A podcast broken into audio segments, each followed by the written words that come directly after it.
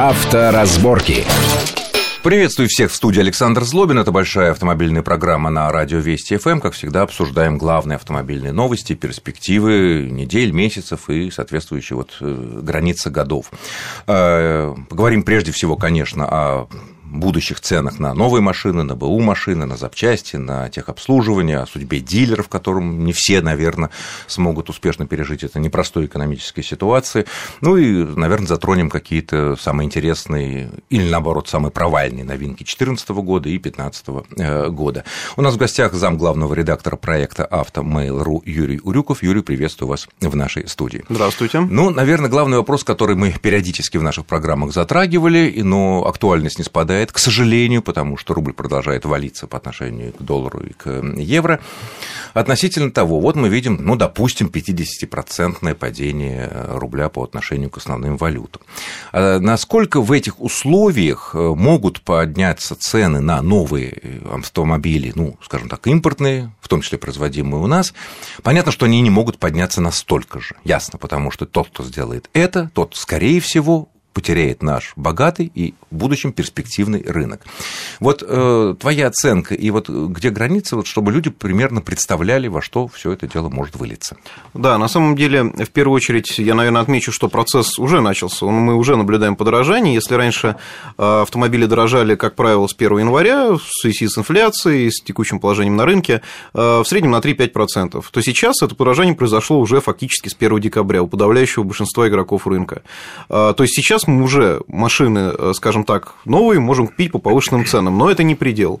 Со следующего года назывались э, до недавнего времени цифры 10-15%, сейчас эксперты уже сходятся в том, что может произойти подорожание даже на 20% и выше. И э, некоторые бренды уже оговорились о том, что машины, которые будут поступать 2015 модельного года, они уже прибавят в цене 20-25%. Угу. Но все-таки те цифры, которые нужно... Нет, конечно, и здесь есть объяснение, потому что Автопроизводители в любом случае, даже когда планируют, э, допустим, следующий финансовый год, они изначально закладывают увеличение э, стоимости валюты по отношению к рублю. Да, естественно, никто не ожидал такого резкого падения рубля. И никто не знает, чем это кончится. И никто не знает, да, опять же, чем это кончилось, но чем это кончится, но э, то, что это, скажем так, присутствует в расчетах стоимости автомобилей, это безусловно. Это помогает несколько компенсировать вот эти вот скачки на валютном рынке. Тем не менее, декабрь и ноябрь, отчасти декабрь в большей степени был отмечен тем, что повысилась очень активность покупателей, которые понимали, что меньше в ноябре, в значительной степени в декабре, э, получалось так, что машины продаются как бы за, пусть даже повышенные цены на 5, 10, 15 процентов в рублях, все равно выходил гигантский дисконт, что вызвало, в частности, набеги белорусских покупателей, которые, пользуясь отсутствием таможенной границы между нашими странами, покупали, мели здесь машины в наших автосалонах, меняя свои не упавшие зайчики на наши полноценные, но теперь уже не очень полноценные рубли, продавая их у себя обратно в Белоруссии с большой выгодой для себя, но гораздо ниже, чем те же самые новые машины продавались в официальных э, белорусских э, салонах. Хорошо, а вот из эм, производителей выиграет тот, наверное, все таки кто больше локализовал производство у нас. Это, наверное, Hyundai, Ford. Э, Безусловно, далее. да. Естественно, те, кто локализовал производство, они сейчас находятся в выигрышном положении. Понятно, что у нас все равно большая часть комплектующих поступает из-за рубежа, и даже те, которые у нас комплектующие производятся здесь, они очень часто производится из импортного сырья. Например, та же там электроника в России ее просто не делают, к сожалению, да, ее вынуждены привозить из-за рубежа. То есть а, паять могут здесь, а Да, паять себе... могут здесь, да, в общем-то, изначально начинка технологии это все зарубежное. И, естественно, здесь, наверное, надо отметить игроков премиум сегмента, потому что изначально, ну, сейчас, в общем-то, достаточно посмотреть статистику продаж, тот же самый Mercedes, по итогам этого года он окажется даже в плюсе, несмотря на все вот эти вот печальные события. Почему, опять же, да, премиум у нас всегда покупают, он вне законов традиционных рынка, и несмотря на то, локализованную модель или нет, э, дилеры и игроки премиум сегмента, они имеют, скажем так, больший допуск на игру ценами. Соответственно, даже там в кризисные времена можно предложить покупателю очень выгодную стоимость, он все равно ее купит, эту машину. Ну, да, тем более, что... это как э, клиенты этой категории машины, покупатели, как правило, для них, ну, плюс-минус полмиллиона не принципиально. Именно так. В да. отличие от бюджетных или средних даже машин, которые там средняя цена у нас составила по, по году, там были данные порядка 920 тысяч средняя цена нового автомобиля, купленного в России. А, сразу возникает вопрос, вот э, коль скоро затронули агрегаты, запчасти, детали и так далее. Ведь машины и новые, и старые надо чинить, да, но мы вот за эти тучные жирные годы привыкли чинить то официальных дилеров, наши относительно новые или не новые, или пяти, или семилетние машины на разборке мало кто ездит уже. Эти рынки все сейчас уже в основном только для старых «Жигулей» существуют существует. Э, ведь действительно, если не получится ли так, что запчасти будут стоить, цена на запчасти в рублях повысится гораздо больше, чем цена всей машины, потому что локализации в производстве запчастей меньше объективно меньше. У машин все-таки локализация в расходах на рабочую силу, в расходах на нашу там, электроэнергию, в расходах на аренду помещений, а запчасти, они в основном едут оттуда, но тут в лучшем случае спаиваются. Э, да, это так, и э, очень интересный момент, потому что на него сейчас мало пока кто обращает внимание, но уже сейчас э, редкие запчасти, которые мы вынуждены заказывать и привозить из-за рубежа, например, кузовные детали, не какие-то там зеркала или бамперы, которые, ну, действительно часто колятся в ДТП, и их необходимо менять, например, там панели дверей, там какие-нибудь какие-нибудь крышки багажников, что-то еще, они уже подорожали, и продавцы сейчас работают, что называется, по фактической погоде. Соответственно, цена на запчасти устанавливается в евро, есть маржа продавца запчастей, и э, рынок настолько, скажем так, быстротечный, скоротечный, что здесь э, нет возможности как-то, опять же, играть с ценами. Соответственно, есть цена в евро, зависит уже дальше от курса рубля. Тем более, что мы знаем, что для очень большого количества автомобилей э, какая-то деталь, ну, может, не самый расходный типа бампера, она вот по, по, по мере необходимости заказывается. Именно так. Я про этот случай да. говорю как раз, да. И таких запчастей э, достаточно много, действительно, особенно для редких машин, ну, для которых просто невыгодно держать, допустим, большой склад. Здесь уже те, кто покупал запчасти вот в последнее время, они уже это почувствовали. Угу. Это факт. То есть э, тут будет расти пропорционально курсу доллара. Конечно, за, за здесь, да, здесь чем, чем сильнее будет падать рубль, тем дороже будут запчасти, это однозначно. И в, прямой пропорции. Из этого следующий вопрос вытекает. На, твой взгляд, подвинет, не подвигнет ли такая ситуация страховое сообщество резко увеличить стоимость каска? Да, это следующий момент. Естественно, поскольку, опять же, если мы говорим о страховке каска, компаниям невыгодно будет выдавать какие-то дешевые тарифы, дешевые там спецпредложения, чтобы потом работать себе убыток, поскольку в любом случае, в конечном случае, всегда страховая оплачивает ремонт. Независимо от конечной да, независимо от да. там, типа страховки да. и так далее. Поэтому, естественно, корректировка стоимости запчастей будет происходить параллельно со стоимостью страховки.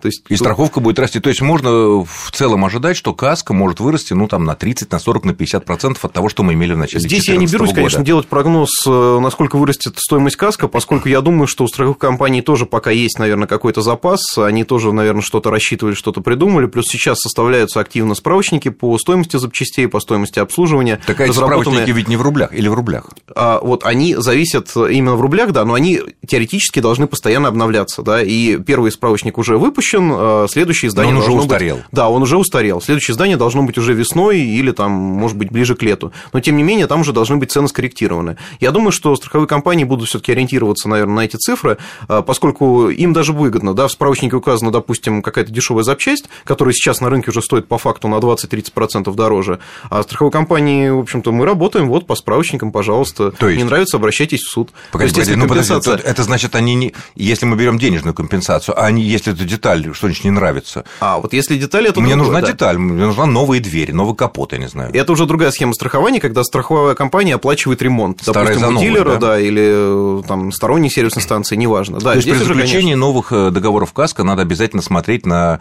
Потому что э, всякие компании, вот эти страховые, они наверняка будут использовать этот момент, чтобы, с одной стороны, по виду вроде бы цена на страховку КАСКО не повысилась, а с другой стороны, мелкий шрифт показывает, что тут уже не, не оплачивается ремонт, там старые за новые, да, новые за старые, вернее, да, просто вот по документу. Да, именно вот так. сколько такой, такой фиксированный курс, как бы.